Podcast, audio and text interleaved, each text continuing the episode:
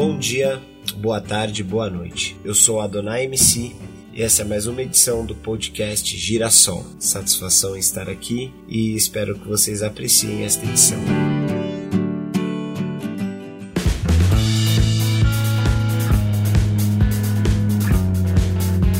Fala galera, tudo bem? Aqui quem fala é o Pedro Ivo. Esse é o segundo episódio do Girassol Podcast. Hoje nós vamos falar sobre uma trajetória de altos e baixos, sobre encontros e desencontros e por fim sobre renascimento. Bom, não vou contar tudo, senão o convidado não fala. Primeiro eu vou apresentar a minha parceira aqui, ah, deixa ela falar, vai. Obrigada, meu nome é Jéssica, Jéssica Gonçalves. Eu tô muito feliz de fazer parte desse projeto e é isso. Muito obrigado, Pedro, pelo convite. Ah, legal, Jé. A Jé é a minha nova parceira aqui. A minha madrinha Rê me abandonou, mas deixou uma substituta à altura dela. Bom, sem mais delongas aqui, e aí, convidado, se apresenta aí. Eu realmente estou muito emocionado. A gente já se emocionou antes mesmo de começar a gravação. Meu nome é Adonai Sassi Campos, tenho 30 anos, nascido em São Paulo, na região da Zona Oeste Butantã, no bairro do Jardim João 23, no Jardim Amaralina. Filho de Dona Vera Lúcia Sassi, Geraldo Mangel Campos. Hoje eu sou músico, produtor cultural, entrego minha vida à arte e à minha família, minha esposa e meu filho. É bacana.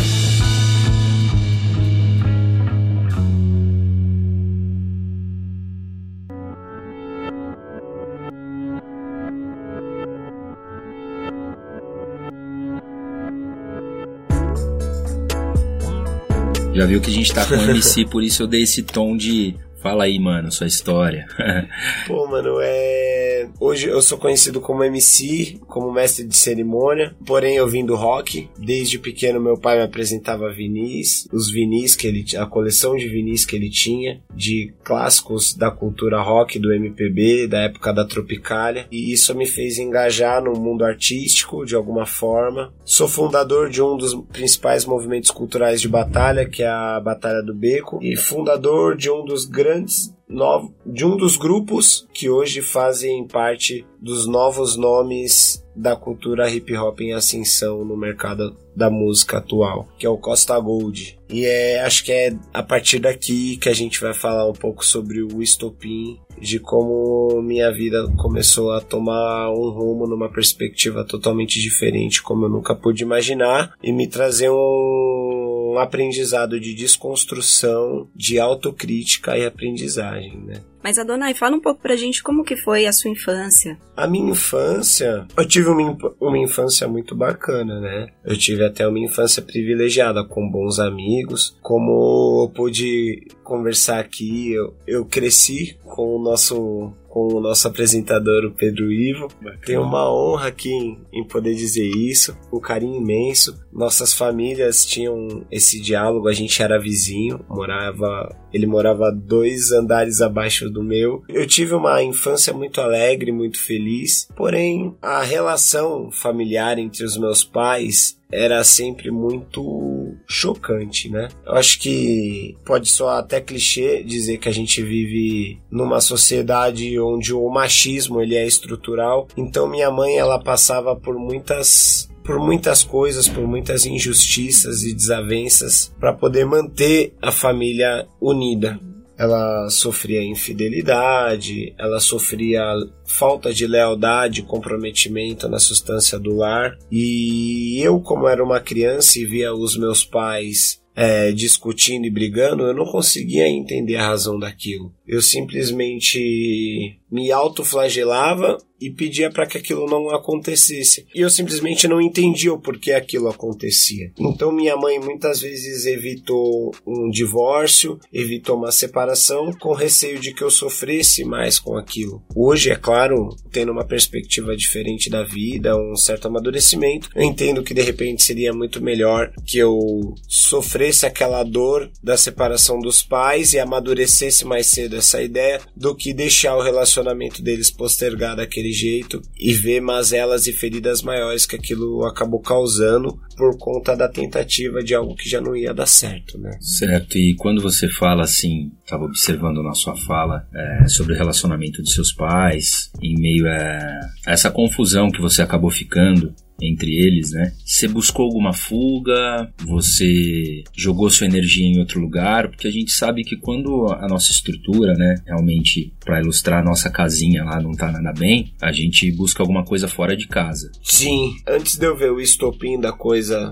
acender de fato, aos meus 12 anos de idade, com os meus pais num, numa viagem pro litoral norte, eu me descobri no videokê. Isso com dos 11 aos 12. Cantando Sandy Júnior ainda. Quem me conhece e quem for me acompanhar hoje vai desacreditar, né, cara? Mas quando a gente é jovem, a gente tem nossos fãs, nossas, nossos amores platônicos, né? E eu, e eu me vi cantando Sandy Júnior e, eu, e meus pais viram uma predisposição vocal. Então, na mesma época em que eu estava começando a entender a realidade da discussão deles, eu encontrei o subterfúgio da música, o refúgio da música, mais do que um subterfúgio até, né? Então, foi nessa época que eu comecei a me entregar, eu comecei a ensaiar com bandas, cantar em coral de igrejas, e a partir daí eu tentei buscar isso, buscar a música como um norte, né? Até então eu não, eu não enxergava aquilo como um propósito de vida. E quando meus pais se separaram, eu queria aceitar que aquilo estava tudo bem para mim, mas assim, eu fiquei de fato traumatizado com as mazelas que meu pai trouxe para a família. E eu não soube perdoá-lo, porque quando eu era pequeno, eu via minha mãe brigando com meu pai e eu não entendia porque aquilo acontecia. E eu via meu pai como um coitado, entendeu? E eu não entendia o do porquê da minha mãe é, sobrejulgar as vontades dela em cima dele, ou dela às vezes sobrepujar alguma coisa, ou simplesmente,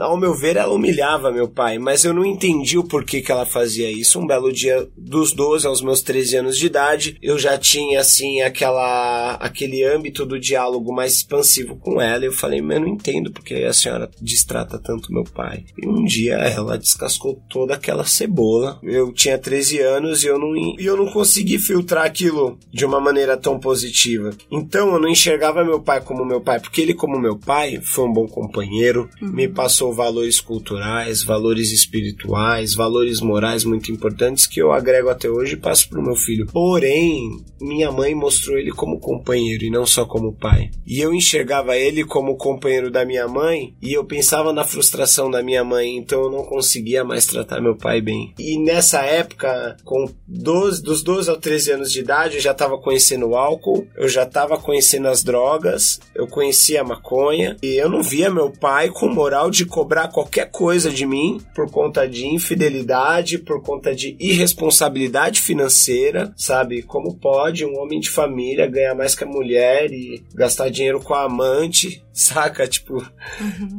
então aquela, aquela figura que a gente faz, aquela imagem do pai herói, do pai herói, né? Se Como a Jéssica levantou, desmantela. E aí eu acho que é um ponto que até chega a ser um pouco mais grave, porque você estava em formação ali. Você tinha acabado de descobrir um, um, grande prazer na sua vida, que depois veio a, a ser o seu ofício hoje. É, só que você tem o, a sua casa desmoronando, a sua figura de pai herói ali sem moral nenhuma para te cobrar de nada, e você entrando naquilo, naquela adolescência de conhecimento, né? De descobertas. De descobertas, que te oferecem uma coisa, você vai numa festinha. Como aconteceu isso para você? Você falou que começou a conhecer o álcool, mas o que, que veio com isso tudo aí? Então, porque era difícil eu assimilar as responsabilidades, né? Eu falava, poxa, até eu, eu ser maior de idade, muita água vai rolar. Então, eu já sei o que eu quero, eu gosto de música, eu nunca tive vontade de me formar em algo, apesar dos meus pais sempre me influenciarem e sugerirem. É, eu sempre tive uma mente muito lúdica. Dentro dessa minha mente criativa e lúdica, em algum momento eu me entreguei a toda aquela volúpia, a toda aquela luxúria do, do mundo da música. Mesmo com, como disse, comecei, eu comecei a praticar isso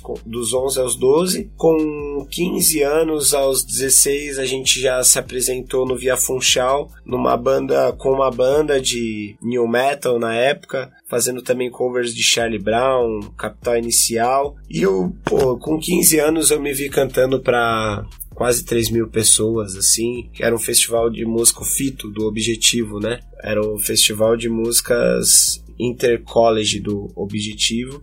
Os integrantes da minha banda não eram da, dessa do colégio e eu participei e eu vi ali para mim ali esse potencial e eu falei não cara eu, eu sei que eu que uma hora isso vai acontecer então a partir dali eu sempre procurei um hobby uma banda alguma coisa mesmo conciliando com outros aspectos. Aí você fala assim, onde você. Qual foi o subterfúgio, talvez, né? Que você Sim. perguntou. Um, um passo para eu chegar na carreira profissional da música como cantor, como músico, compositor, foi passar pela ala técnica mesmo, de montagem de palco. Fui hold de muitos artistas. Tive a honra de montar o palco pro seu Jorge, montar o, todo o sistema de percussão do Exalta Samba e, e ver muitos monstros da música ali próximo de mim. Aos poucos criar aquela noção técnica meus pais também pagaram um ano de aula de canto para mim, mas eu comecei, chegou um momento que meus pais não conseguiam pagar e eu tinha que levar aquilo de maneira autônoma. Eu tinha que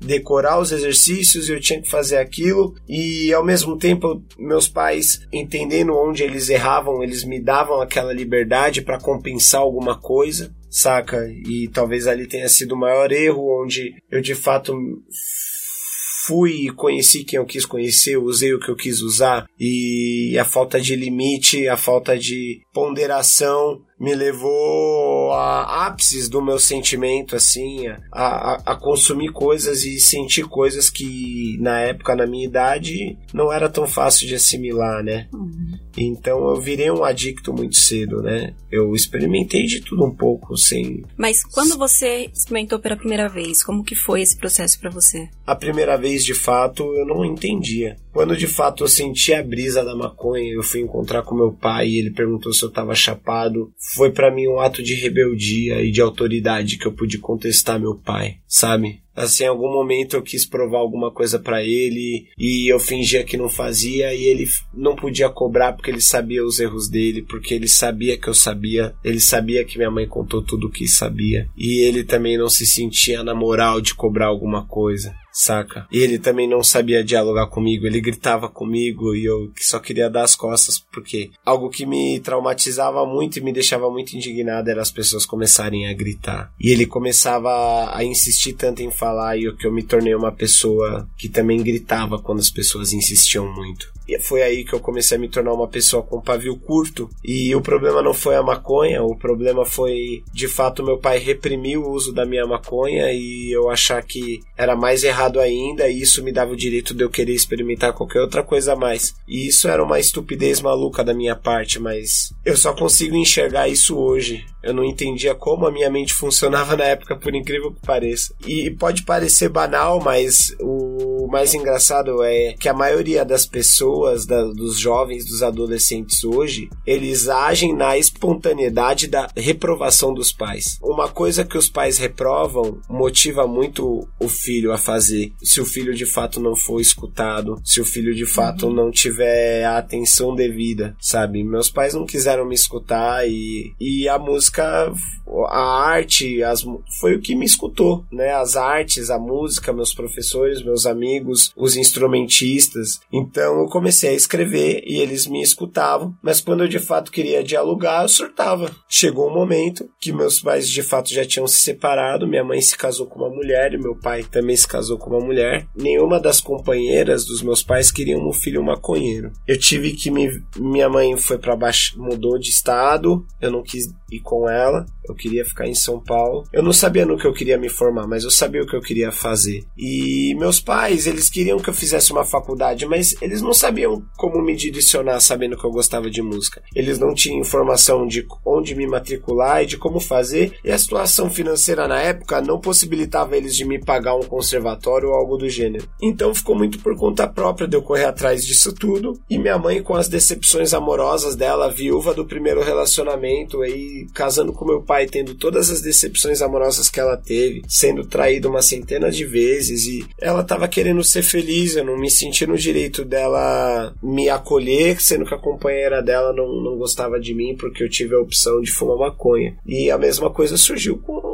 com a mulher do meu pai. E na época eu tava, como ela, minha mãe se mudou da capital, eu fiquei com meu pai. Minha madrasta tinha acabado de se casar com meu pai no papel e falou assim: ó, mas é o seguinte, a gente se casou, mas assim, não, não aguento seu filho maconheiro. Ou ele ou eu. Se ele não sair de casa, a gente se separa, eu já peço a demissão. Eu já tava trabalhando, tava correndo atrás, meu pai me deu um respaldo no começo do ano, mas assim, eu comecei a andar com as minhas próprias pernas, dei minhas cabeçadas e eu já era um adicto e não sabia. Então eu conheci a cocaína. Não que eu tenha entrado no vício da cocaína, mas o alcoolismo me induziu a algo pior, saca? Então eu cheguei a um ponto que eu não, não tinha luz em casa. Até cortarem a luz é uma coisa, mas quando você você usa água para cozinhar uma comida, para tomar um banho, e aí foi aí que eu me vi no fundo do poço. Eu falei, nossa, tipo, eu tô com uma pilha de roupa para lavar, eu não tenho recurso dentro da minha casa, e o que que eu tô fazendo com a minha vida, né? Foi muito louco. Aí você vê que são mesmo. Acho interessante a gente falar assim, porque hoje eu tenho vários amigos, já fui também usuário de maconha, mas a gente coloca tem duas caixas de usuários, né? Uhum. A caixa social, que é usuário estereotipado, que é o filho maconheiro, ninguém quer do lado, é vagabundo, não presta para nada, né? Essa caixa social é muito perigosa, porque o uso das drogas aí, vamos colocar assim, as drogas ilícitas, é uma escolha. E todas as pessoas conseguem conviver com as suas escolhas tranquilamente, desde que não sejam apedrejadas por aquilo. Você era um usuário comum. Você passa a ser um usuário nessa caixa social de estereótipo porque te jogam lá.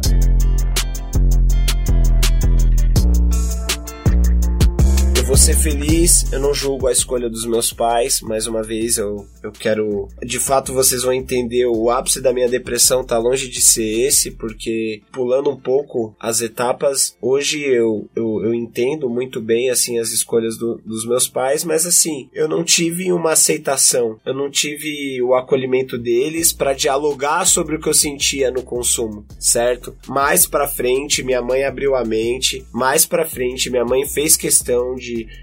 fazer o uso comigo e compartilhar ideias dela comigo, mas eu já, já era maior de idade e já estava passando por, outro, por outra fase. O grande ponto disso tudo é que no momento em que eles tentaram ser felizes, foi o momento em que eu mais acabei me afundando. E foi quando eu me reencontrei com uma amiga de infância minha, que é a dona Luciana Seis, que provavelmente vai escutar. Eu foi a mulher que me trouxe o um norte, né, gente? Foi a mulher que me trouxe o um norte e me ajudou para poder regularizar minha vida.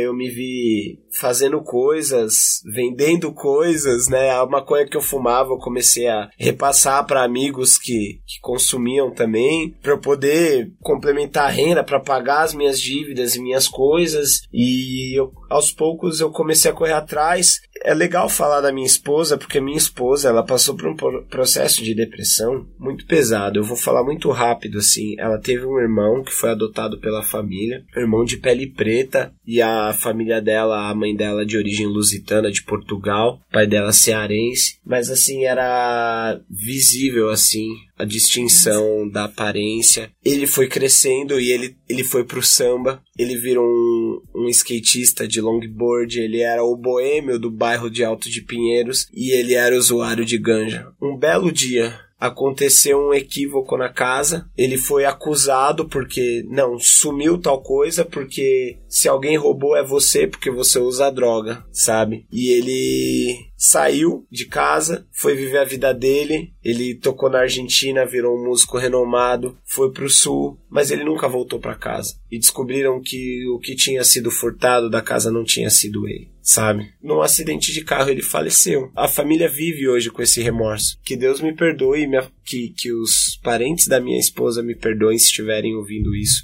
por estar tá expondo esse caso. Mas quando minha esposa, na época ela era minha companheira, minha amiga desde os 12 anos de idade, quando eu soube da situação, de fato, de tudo, eu me sensibilizei e tentei me tornar forte para acalentar o coração dela na época. Então a gente se ajudou muito porque eu tive, eu tive um, um rejunte emocional no coração, uma camada cimentada de emoção bem forte para segurar tudo isso. E ela, na época, como eu tava também devaneando e igual um nômade indo pra lá e pra cá, ela me acolheu na casa dos pais dela e a gente começou a se fortalecer. E aí eu fui atrás de ter minha kitnet de volta porque eu perdi a outra casa e tudo mais. Porém, quando eu comecei a me reestruturar e me achei num, num grupo, num coletivo, tava entrando no rap, foi aí que eu comecei a entender que se você quiser saber quem é uma pessoa de fato, você dá um poder a ela, que quando a gente chega no Costa Gold, que é quando eu me vi levantando, quando eu me vi as coisas reerguendo, sabe? Quando tipo assim, ah, pô, você pai. Aí o camarada me liga, meu, eu saí do tal grupo, vamos montar outro? E a gente fez um grupo, fez o Costa Gold na época que o Vicente tava vindo ao mundo. Então eles sabiam qual que era a minha situação. Eu sempre fui mais velho que o, os camaradas do grupo e em um certo momento eu me vi vislumbrado por toda todos os sintéticos, todas as drogas, todas as flores, todos os rachiches, os drinks mais caros e todas as garotas mais belas, sabe? Tipo, toda aquela promiscuidade, tudo aquilo me cegando, né? E surgiu uma oportunidade de eu me desligar, mas de uma maneira muito ruim, onde eu me vi injustiçado, porque como você fundar uma empresa, negócios, entendeu? E você vê, no momento em que você vê o grande lucro bruto daquilo acontecendo, acontecendo né? para você ter um retorno válido, sabe? Deixei de fazer faculdade, deixei de fazer muita coisa para ver o grupo acontecer e todos ali sentando na sua frente falando assim: "Não, cara, é, a gente tá achando melhor você não seguir daqui para frente". Isso você ilustrou ou houve um momento de fato em que vocês foram trocar uma ideia e falar assim, ó, te falaram assim, ó, a gente não te quer mais aqui por isso, isso e isso. Você se sentiu realmente excluído? Você já tinha essa sensação antes? Como é que foi isso assim? Essa sensação vinha aos poucos de querer sair, de me sentir deslocado por valores, por questão de composição, por questões apolo contextos apológicos, sabe? Tipo, éramos um grupo de três garotos brancos, como havia dito antes da gravação, três garotos brancos cheios dos seus privilégios, cantando suas realidades, mas assim, sem entender de fato as raízes daquilo que a gente cantava, né? Porque a cultura hip hop agrega uma, uma cultura e uma raiz muito além do que a gente do, da nossa vivência. Dentro do, dos nossos privilégios, eu estava enxergando que coisas que os meninos falavam sobre a vivência deles de droga, ou um termo chulo que eles usavam para denominar a atitude de uma menina, sabe? Se aplicava em machismo, em apropriação, entre várias coisas que e além do contexto da mensagem que o hip hop sempre trouxe pra gente. Não que você não possa falar sobre drogas, ou não que você possa falar, você não possa falar sobre sexo, ou que você não possa falar sobre a balada, sobre a curtição. Mas toda vez que você vai abordar esses temas, existem um teor de responsabilidade muito grande. Já dizia Tupac, você não pode falar da cocaína sem dizer que aquilo dá overdose. Você não pode falar do assalto a banco sem dizer que aquilo pode te proporcionar anos e anos de prisão e sofrimento, né? Então, existia um efeito colateral no qual não, não estávamos enxergando, e quando eles sentaram na minha frente e falaram: Não, cara, não queremos mais você aqui, você é quadrado demais, e tá, aconteceu isso, isso e isso, eu tive meus erros, eu estava vislumbrado com aquilo e eu realmente vi que era o momento de eu sair, não da maneira que eu gostaria, eu me senti injustiçado, porque era um momento onde eles onde se estava sendo agregado muito lucro, muita coisa positiva, um aspecto muito positivo. Então imagina, meu, é, chegar um momento que você tava em casa ralando pra caramba para lidar com as coisas, para pagar as coisas, meu filho pedindo uma bala, um negócio diferente, um brinquedo, e eu não tinha aquele dinheiro, aí eu abri o story do Instagram e vi os caras com Rolex no pulso, tá ligado? Cravejado de diamante. E você tinha qu quantos anos quando tudo isso estava nessa fase da sua vida? Isso fazem. A gente tá em 2019 e isso foi em 2015. Bem recente. Quatro anos, né? E, e aí, quando eu volto para a questão dos meus pais, ninguém queria ficar comigo. E eu segui minha vida. Eu segui minha vida, Chegou no ano de 2016, minha mãe falou assim: ó, a mulher que tava com ela se separou dela. A mulher, a esposa dela, ligou para mim e falou: tô saindo fora, tá na hora de você cuidar da sua mãe. Ela foi pra praia por conta dessa esposa, dessa companheira, e essa companheira se separou dela, deixando a despesa da casa, as prestações da casa, aluguel, contas, tudo minha mãe endividada com a aposentadoria dela com consignado em desconto em folha. E assim, eu me vi numa situação que eu não, não dava pra eu estar tá morando com a minha família, sabendo que minha mãe ia estar tá desamparada, correndo risco de vender a casa. Eu fui morar com a minha mãe na Baixada. Então foi aí que eu comecei a refletir e, e, a tentar criar uma. ressignificar. Quando a gente fala de ressignificar, entender, cara, eu acho que esse é o momento. Esse não é o momento de cobrar algo deles. Esse é o momento de mostrar quem que eu devo ser no momento que eles também poderiam ter sido. Eu fiz o que eu pude para ajudar minha mãe. Hoje a casa da minha mãe tá quitada. E é muito engraçado, como na época ninguém queria ficar com o filho maconheiro, mas eu acho que assim, vai chegando um tempo que é só a família que você tem. Eu, eu fui filho único, eu sou filho único, e eu me vi na situação de ter que focar naquilo. Não era uma opção não querer ajudar. Eu tive que aprender o dom do perdão e me perdoar também pelos meus erros e pela minha teimosia, né? Com os meus pais, com minha mãe. Porque aí eu voltei, aí é voltar, eu, anos morando sozinho, né? Uns seis, sete anos morando sozinho, voltar para casa da sua mãe, para ajudar a sua mãe e ter que voltar a seguir ainda as regras da sua mãe e as escolhas, né? As escolhas e não condenar as escolhas do meu pai, as escolhas da minha mãe e assim passar por tudo aquilo, ver meu filho crescendo, longe do meu filho, eu não conseguia me alimentar direito, eu não conseguia criar. É, foi quando eu saí do grupo, muitas pessoas pediam músicas, pediam coisas, eu escrevia, mas não conseguia lançar. Eu tava pagando um aluguel imenso, eu não conseguia me administrar, eu, eu não conseguia comer, eu fumava maconha todo dia, passava cinco dias sem tomar banho, sem fazer a barba, e eu não sabia que eu que eu tava me afundando. Para mim tava tudo bem. Eu tava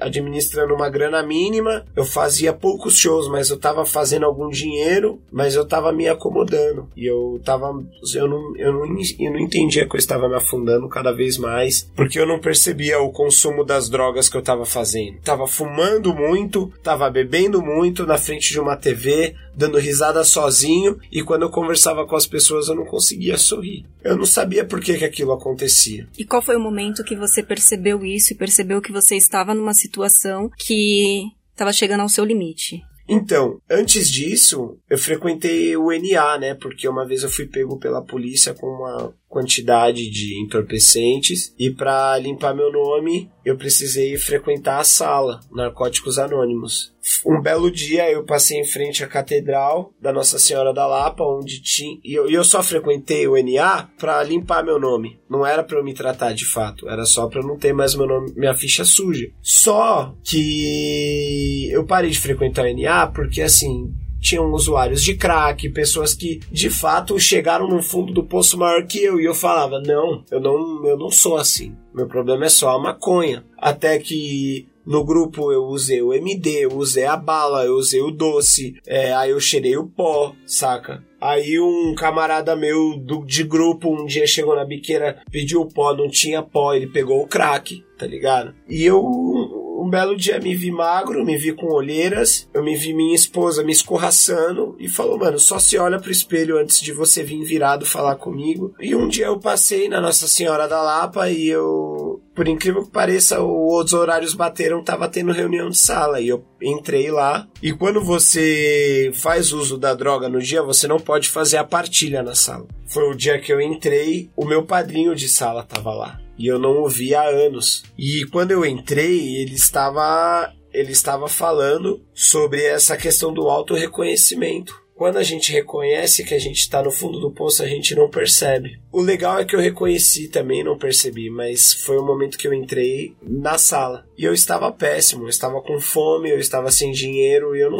não tinha mais para onde correr, sabe? Eu tinha acabado de receber uma justa causa de um emprego que eu estava conciliando, porque na época eu não Porque na época eu, eu tava conciliando ainda com a música e foi isso, mano. E foi isso, foi essa real que aí que eu vi. Mas a, a grande questão é que quando eu saí do grupo, quando eu saí do Costa Gold, eu tive essa bad trip, só foi o tempo mesmo. Só foi o tempo olhar para minha família, olhar para o meu filho, olhar para minha mãe, voltar a valorizar as coisas simples da vida, voltar a valorizar um copo d'água, voltar a valorizar uma caneca de arroz, de feijão que a gente cozinhava, ressignificar o valor das coisas, sabe? Tipo, eu fazia as compras de casa, mas antes de mais nada eu separava o dinheiro da cota da minha maconha, da cota do, da, das minhas caixas de cerveja, sabe? Porque sempre teve alguém para dar um respaldo. No momento em que eu não tinha quem dar o respaldo e eu vi que meu filho ia ficar sem aquilo, foi aí que a água bateu na bunda, né, meu? Então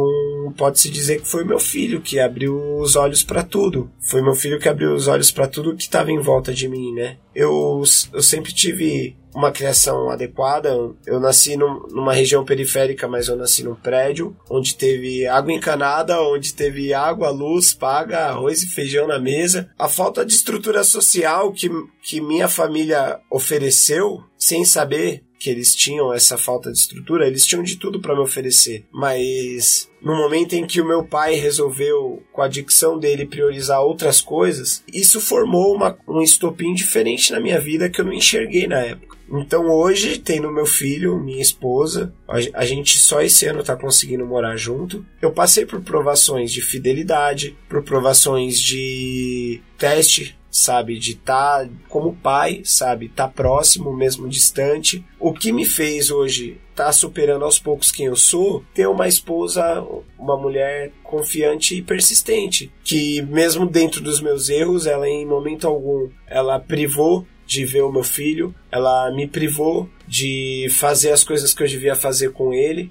E no momento em que eu não pude ajudar, ela teve a compreensão, o diálogo, sabe? E a paciência para eu me reestruturar e poder ajudar ele hoje, sabe? Então, assim, eu comecei a ter uns dilemas na minha vida e falar, mano, quando que você vai mudar de fato? Você tem uma, um, um, ser que depende de você ali, saca? Era isso, mano. O grande lance foi ter abrido mão de estudo, de muita coisa, sabe? Para ver uma coisa acontecer e quando aquilo se constrói, você sai daquilo e, pô, cara, é, meus pais, eles nunca, eles nunca aprovaram o lance das drogas, mas eles nunca souberam me reprovar, isso que foi o lance. Eles não souberam ter um diálogo e eles não souberam ad, administrar aquilo comigo. Então eles simplesmente deram as escolhas que, que, eu que eu quis tomar, só que no momento que eu me tornei uma pessoa intolerável, ninguém quis ficar comigo. Aí eu, eu tive que me virar sozinho. Isso foi um aprendizado bom para mim. Mas eu entrei num mundo que eu não gostaria de entrar. Então, se algum momento meu filho hoje sentar comigo e falar sobre drogas comigo, eu não vou simplesmente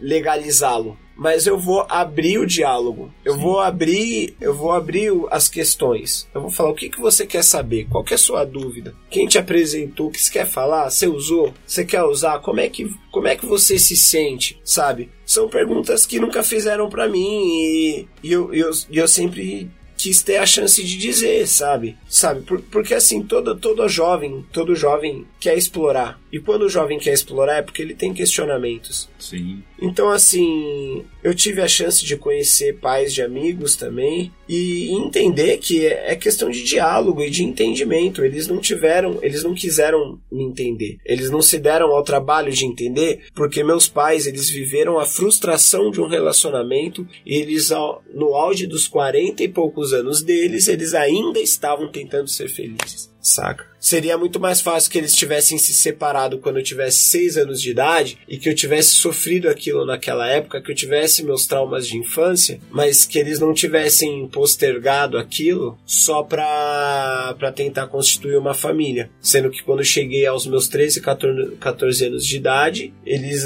dormiam, dormiam na mesma cama e chegavam à conclusão de que ainda não estavam juntos de volta. De que minha mãe não conseguiu perdoar o meu pai, sabe? Ou vice-versa. E aí eu vi minha mãe mãe agredir meu pai na frente da família. Eu via minha mãe destratar meu pai. Eu via minha mãe, tipo, humilhar meu pai na frente dos outros. Eu não entendia por quê. E um dia eu falei, por que, que você trata meu pai desse jeito? Não entendo. Aí ela também Na... Não sabia passar para você. E né? ela catou e falou, ó, por causa disso, disso, disso, porque ele fez isso, isso, isso. E na verdade, a, a, a realidade do casal que constitui os meus pais é a realidade que constitui o patriarcado de uma sociedade, né, mano? Né? Onde, onde o homem pode. É, é natural do homem ser poligâmico e natural da mulher ter que aceitar aquilo ser submissa. Ser submissa àquilo, né? Mas eu acho que, assim, pegando tudo que você falou, assim,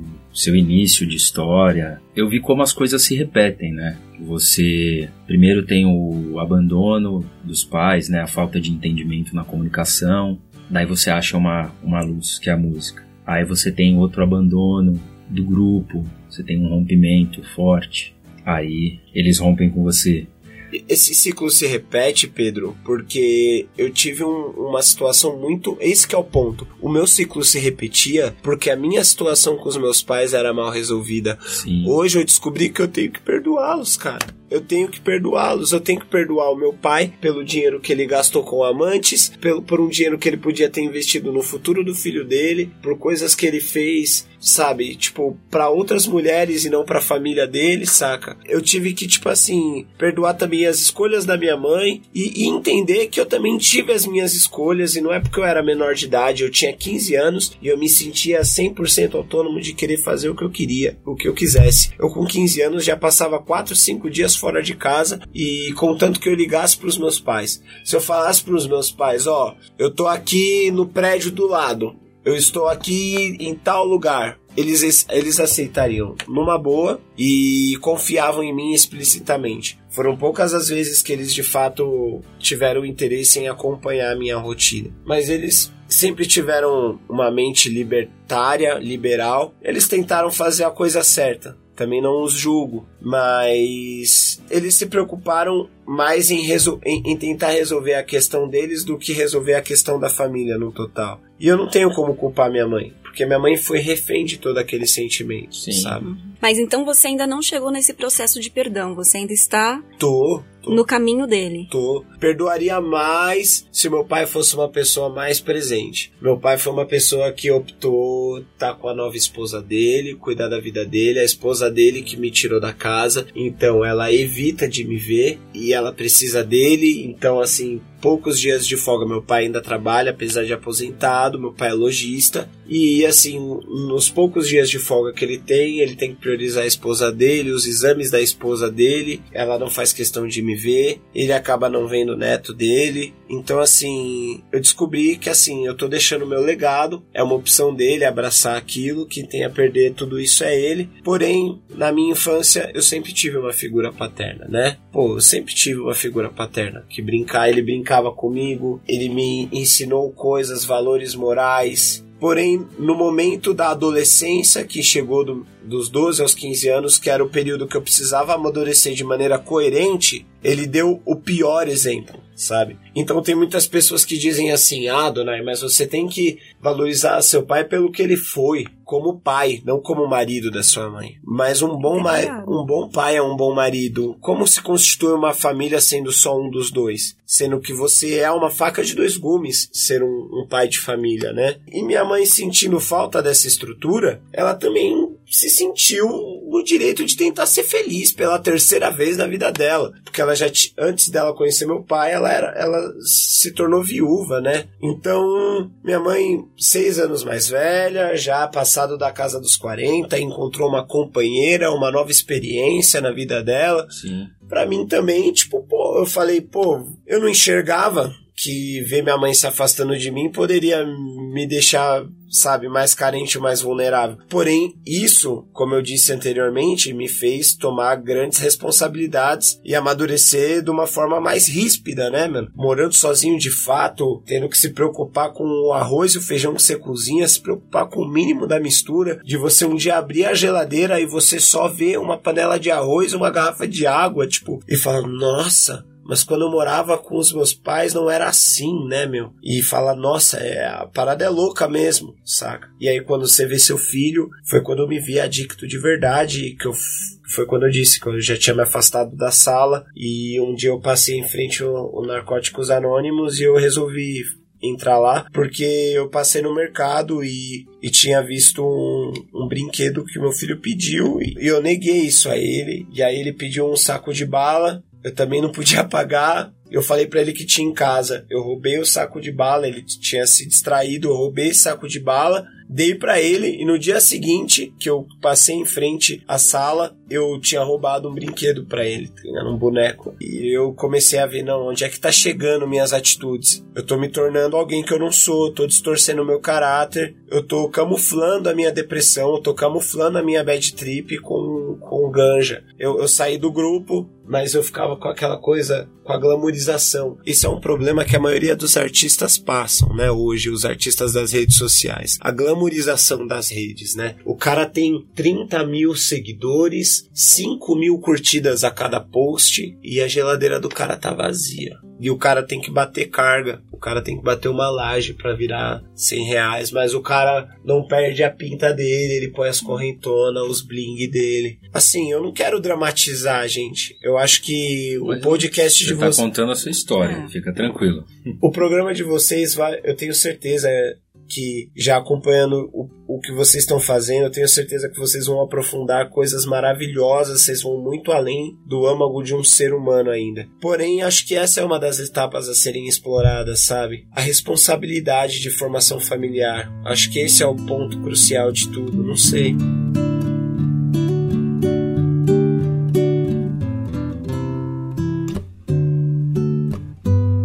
Dentro do que você disse, então, você passou por muitos altos e baixos aí, sua estrada é cheia de buraco. O que eu queria saber, assim, o que eu queria não, que eu quero saber é se foi o que te trouxe para a realidade de novo, o que te fez renascer. O que, foi? porque eu tenho a minha percepção depois de ouvir sua história. Mas eu quero que você fale o que foi o ponto assim que você estava lá no fundo do poço, é, com todas as suas confusões, seus conflitos, e você falou assim, ó, eu vou sair daqui, eu vou fazer alguma coisa, eu vou mudar. É, o que me chamou a percepção assim real de resgate pessoal foi ter alguém que ainda acreditasse em mim e ainda apostasse em mim ou na gente, mesmo quando eu já queria apertar o eject e ficar sozinho, que foi minha esposa. No momento em que eu queria ficar sozinho, e no momento que ela queria passar lá, me ver, levar o meu filho para me ver, eu falava: não, eu preciso ficar sozinho, eu preciso cuidar das minhas coisas. Eu saí do grupo, eu preciso cuidar das minhas coisas. E eu, e eu tava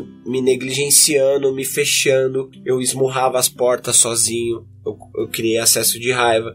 Eu tenho essa parte dos lábios demarcada com uma listra branca, de tanto morder, de passar nervoso. E, e um belo dia ela, ela foi me visitar eu lembro até hoje, ela foi me visitar, eu não tinha louça limpa mais. Eu tinha. Você entrava no, no, na cozinha, não tinha mais louça limpa. Até as tapawares de marmita eu já tinha utilizado e eu já tava já há quase 72 horas sem comer. E ela chegou e falou: Mano, eu não vou desistir de você. Eu não vou. Eu, quando você ficar bem, se você quiser, a gente se separa, mas eu não vou desistir. E hoje, assim, minha situação com Costa Gold, eu me senti super injustiçado na época, mas hoje eu colho frutos do que eu fiz com eles, eu tenho uma gratidão eterna a eles, mas tudo isso foi graças a ela. Ela, ela era minha advogada, ela correu atrás das coisas, ela correu atrás dos meus direitos jurídicos, dos meus direitos como artista, como compositor, ela cuidou de mim, porque ela se sentiu em débito, porque quando ela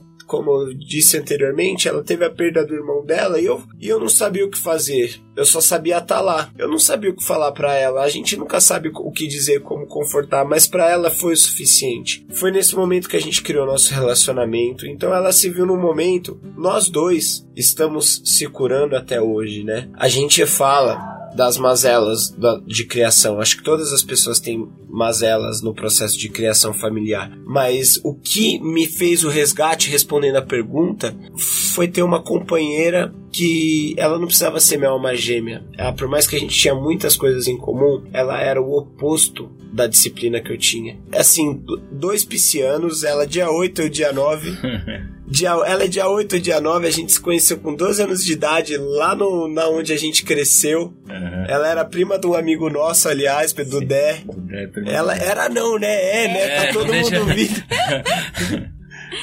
então, assim, a gente já tinha. Quando a gente começou a namorar, a gente já tinha vivido muita coisa. A gente já tinha ido pra festa, já tinha se curtido. Então ela falou: Meu, não vou desistir de você. A gente tem. A gente criou uma. Jo a gente tem uma joia rara, preciosa, que é o nosso filho, sabe? E ela me pegou na mão e falou: Mano, eu tô com você, meu. Eu tô com você. E ela não desistiu de mim. Então é muito importante a gente, quando a gente tá no fundo do poço, em algum momento, mano, a gente identificar a visão panorâmica de alguém alguém que tá por fora. Mesmo ela do seu lado, ela vai enxergar. Ela vai enxergar você de outra forma. Ela vai ver você e vai falar: Não, vamos, meu. Mesmo que ela tenha problemas, ela não vai enxergar o problema dela. Mas ela te ama tanto quanto ela se ama, saca? E isso isso não tem preço que pague, gente. É, essa é a razão do companheirismo. É, é, é para isso talvez acho que até é, é essa a razão de Darwin tentar explicar é, a subjetividade do ser humano, saca? Tipo, é ter alguém, mano, é, é entender que sozinho a gente não faz nada, nada.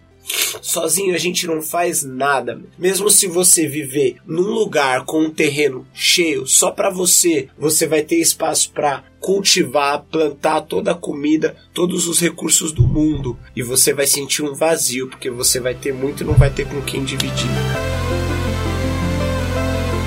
Bom, é, até com um nó na garganta aqui. Desculpa, mano. Não, um nó na garganta e um misto de sorriso no de canto no, na boca aqui, que vendo toda a sua trajetória, queria agradecer de verdade, em nome do podcast Girassol, a sua contribuição, a sua história. Tenho certeza que uma porção de gente vai ficar muito feliz em ouvir tudo isso. Quero deixar para você também uma mensagem para Por favor. Do meu pouco conhecimento aqui, que ouvindo sua história que você nunca desista também. Você se autorresponsabilizou por várias coisas, teve altos e baixos, lutou demais, tem o seu moleque aí agora, tem a sua esposa, esposa, companheira, amiga maravilhosa. Tem o meu novo grupo aí, Ai. vou fazer o merch também. Only Mosh Gang, OMG, nas plataformas digitais aí. Provavelmente quem estiver ouvindo o podcast aí no Spotify já, já chama na música.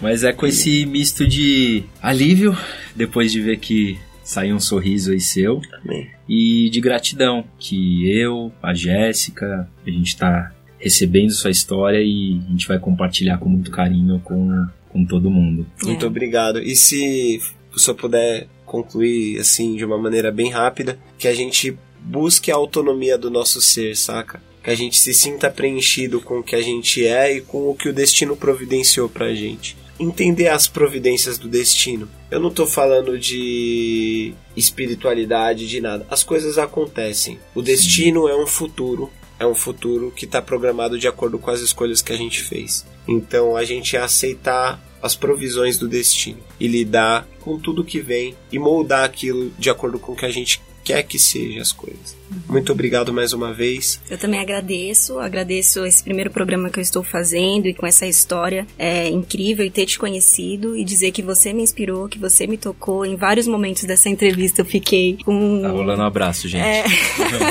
fiquei assim com a voz um pouco embargada, com um sentimento muito assim vivo, né? Eu acho que a gente também revive várias coisas de nossa infância, né? É, ouvindo o outro e essa questão da empatia é muito importante. Então, assim, não desista, como o Pedro Pedro falou. É, já sou fã da sua mulher, é, queria muito conhecer o seu filho e assim, sua trajetória tá aí. Eu acho que ainda vão vir muitos altos e baixos, Mande, mas nunca desista. Mandei um beijo pra Lu então, pra Luciana. Beijo, beijo, beijo, beijo Luciana. Luciana. É, Vicente também pro meu Vicente, filhão. Vicente. Gente, é, é, isso aí. A gente encerra por aqui o segundo episódio do podcast Girassol. Muitíssimo obrigado e mantenham aí os ouvidos atentos que vem muita história boa para ser compartilhada. Um beijo, um beijo pessoal, beijo, tchau, tchau. Obrigada, gratidão.